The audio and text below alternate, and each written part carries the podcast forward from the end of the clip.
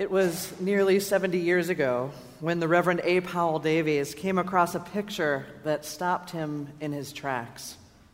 There's a copy of the picture downstairs in the social hall. I hope you'll stop and take a look at it.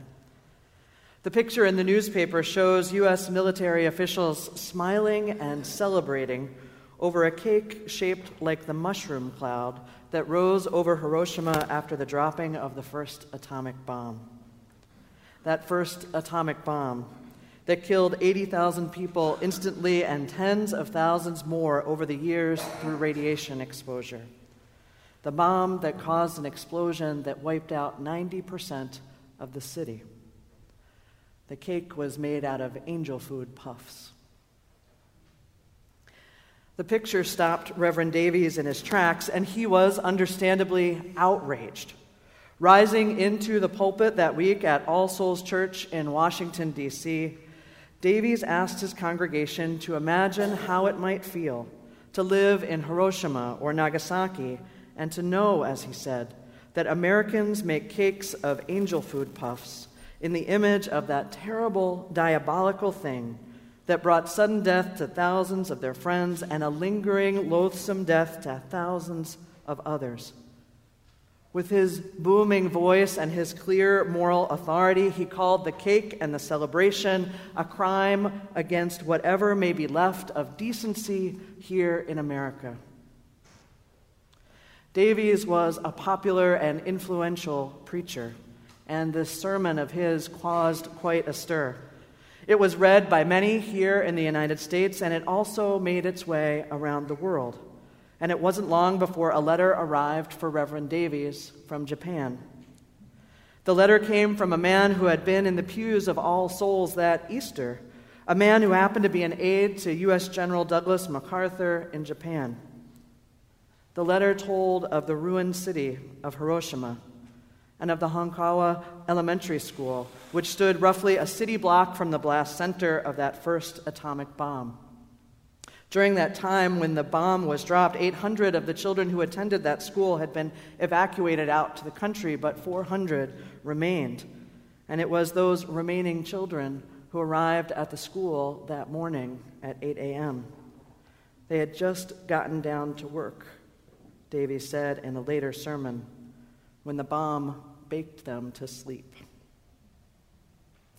It was from the blasted out remnants of that school that the letter came telling of the students that survived, the students who lived, the students who returned to that bombed out skeleton of a school building day after day with no windows, no heat, no pencils, no tables, eager to learn. The children who wove their way through the streets of rubble after nights of sleeping out under an open sky. Those children who arrived hungry and in mourning, yet still eager to learn. Might the people of all souls want to do something to help these children with their studies? The aide who wrote this letter had approached others, but he had been met with silence or with angry words. Why would we help children of parents who participated in Pearl Harbor, who were part of this terrible war? Why would we help them? The aide wondered would the people of all souls be any different? Would they be able to look past their fears and their hurts? Would they be able to look past their assumptions about an entire nation of people and see these children, these survivors, as people who suffered and hoped just like them? This was the question. This was the invitation that Reverend Davies put before the congregation that day. In the face of such suffering, complicated as it was and always will be, in the face of such suffering, what would the people of the church do? The response came quickly. Soon the children of all souls were collecting supplies, and in the end, they shipped over a half a ton of school supplies to Japan, where they were distributed to children at two schools and an orphanage in the Hiroshima area. In her book, Running with Cosmos The Children of Hiroshima, our guest Shizumi imagined what it must have been like for the children to open up those boxes of supplies. There, in the bombed out shell of their school, with handmade dolls strung together and hanging in the window, each one representing a family member lost to the bomb. There, in the shadow of those lost loved ones, these children opened the boxes. Hopeful, confused, questioning, they opened these boxes of supplies from America, boxes from the people who dropped the bomb. How was it that these same people could be sending them colored pencils and paper, sweaters, a full set of baseball gloves and balls and bats to field a team? Might it be that these people were more than the bomb? More than a monstrous, inhuman other, but people like them. People with hopes and dreams and hearts and hands that reached out across the ocean with help. The boxes brought questions and possibilities. They brought paper and crayons and pencils and an invitation from their teachers an invitation to remember their city as it once was and might be again someday, to draw the blooming cherry blossom trees, even though the real trees along the banks of the river were only just now beginning to return and likely wouldn't bloom again for years. Draw your pictures of beauty and peace. Draw your hope for a different future, a gift to send back across the sea to the children of all souls, to our friends who are more than the bomb. With their new supplies, the children got to work. They made their drawings of cherry blossoms and festivals, of children playing and picking flowers, of kites in the sky. And these pictures made their way across the ocean to the people of all souls, where they were admired and loved and put away for a long time. It wasn't until 1995 that the pictures were rediscovered in the home of a church member. It wasn't until 2010 that a journey began to reunite the pictures with the artists who drew them. Members of All Souls Church packed up these drawings and traveled with them back to Hiroshima, where they met with the surviving artists, those children who had drawn the pictures who were now well into adulthood and together they hung these pictures on the wall of the school in which they were created.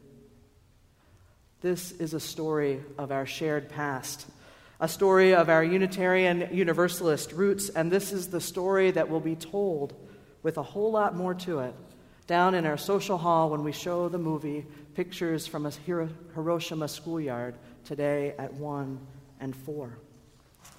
This is a story that ranges from outrage and embarrassment to witness and challenge and action, refusing to look away from the worst that we can do to one another.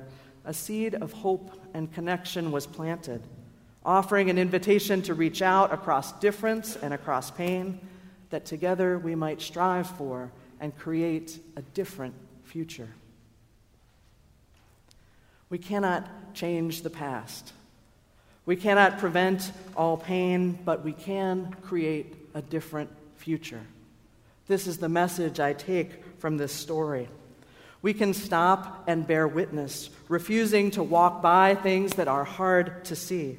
We can stand and look, we can fall down on the floor and weep with the suffering, and then we can respond.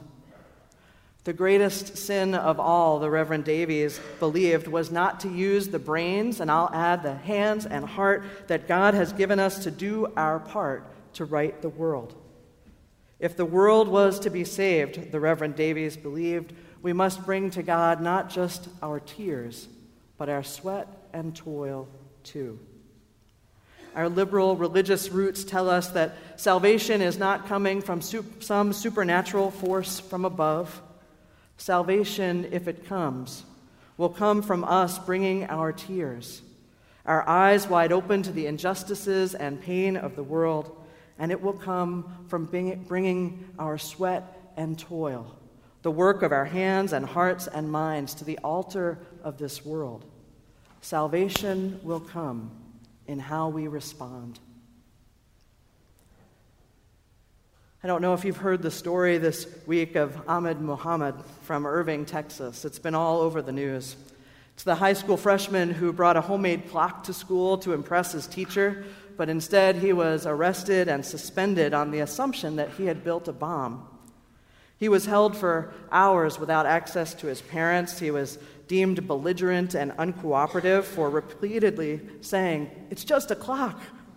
He was handcuffed and fingerprinted and suspended from school for sharing this invention. And as you know, if you've been following the story, this 14 year old student has since received a groundswell of support, with everyone from President Obama to MIT and Google and Facebook and Space Camp opening their doors and sharing their outrage at how he was treated, offering their encouragement for his future. Addressing the press this week, Ahmed greeted the crowd with this Assalamu alaikum, he said the Muslim greeting of peace. Talking about his experience, he said, I was scared initially. I was scared at the moment, but now I feel really happy. I'm getting all this support from all over the world. And the support, it isn't just for me, but it's for anyone who's been through something like this. Ahmed made a promise to use his moment in the spotlight to try his best, not just to help himself, but to help every other kid in the entire world that has a problem like this. In just a few short days, he moved from feeling embarrassed and ashamed to feeling hopeful and powerful, even, promising, I will fight for you if you can't stand up for yourself. Ahmed's arrest and suspension and the assumptions that led to it are shameful. The truth about our schools and our juvenile justice system at times is shameful. Research bears out what, we, what so many already know from experience that relatively well behaved students of color are more likely to be arrested and imprisoned than their white counterparts who get in trouble all the time. We know that Ahmed's suspension and arrest, that the assumptions and the fears that led to his arrest are sadly typical and we know that the outrage, the public questioning, and the widespread support that he has received in the wake of this experience are anything but typical. The larger patterns of our country show that school authorities often assume the worst of students who belong to racial and ethnic minorities. The larger patterns of our country show that racism still exists and that the implicit biases and judgments that it creates in us in all of us. They bear out in real ways in real lives.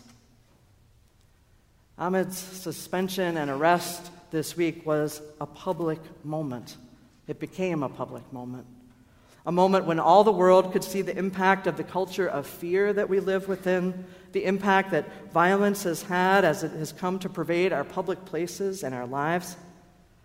I see it much like that photo of the bomb cake that stopped Reverend Davies in his tracks, a public moment that brings to light a truth that perhaps had gone unseen for a time. That along with our gifts, we humans have a terrible ability to distance ourselves from the very real people who are so often hurt by our actions and inactions. That we have this ability to fail to see the impact of what we have done or to take responsibility at times for our part.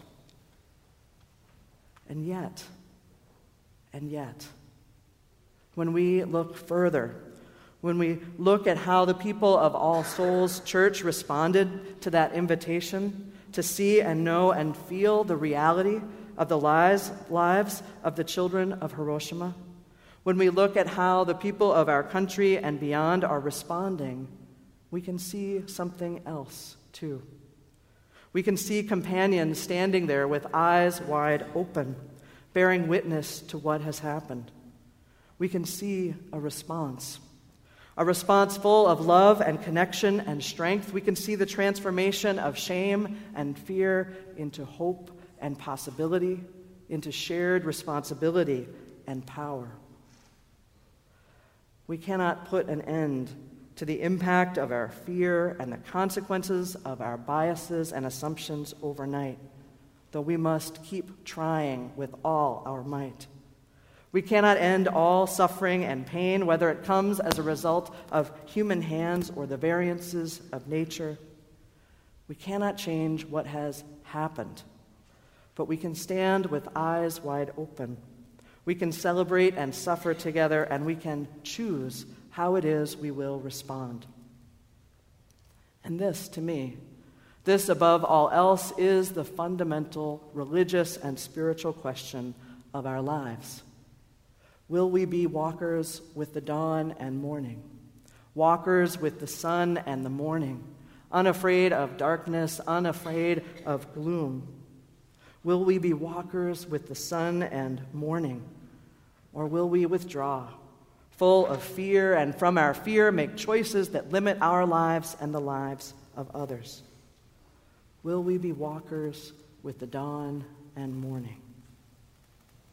Will we open our eyes to see all of the beauty and brokenness? Will we open our eyes and stand beside in celebration or fall on the ground weeping?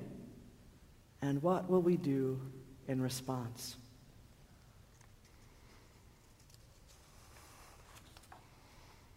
The roots of our faith speak clearly to us on these questions. We are walkers with the dawn and morning walkers with the sun and morning. That is what our roots tell us. Our spiritual lives as Unitarian Universalists are grounded in practical theology. We ask not just, what is it that you believe, but we ask, who will you be as a result of these beliefs, and what will you do? If the world was to be saved, Reverend A. Powell Davies believed, and so do I. We must bring not only our tears, but our sweat and toil to the altar of the world. Our roots tell us again and again that if salvation is to come, it will come from bringing our tears, our eyes wide open to all of the injustice and pain and beauty, and it will come from bringing our sweat and toil, the work of our hands and hearts and minds, to the altar of this world. So I want to leave us with a question today. For all of us, us walkers with the dawn and morning, walkers with the sun and morning, what will you do? Who will you promise to see, to really see, letting down your fears and assumptions? How will you open your eyes to stand and bear witness to beauty and brokenness? How will you lend your hands? What will you do, you walkers with the sun and morning? May these be our questions. May it be so, and amen.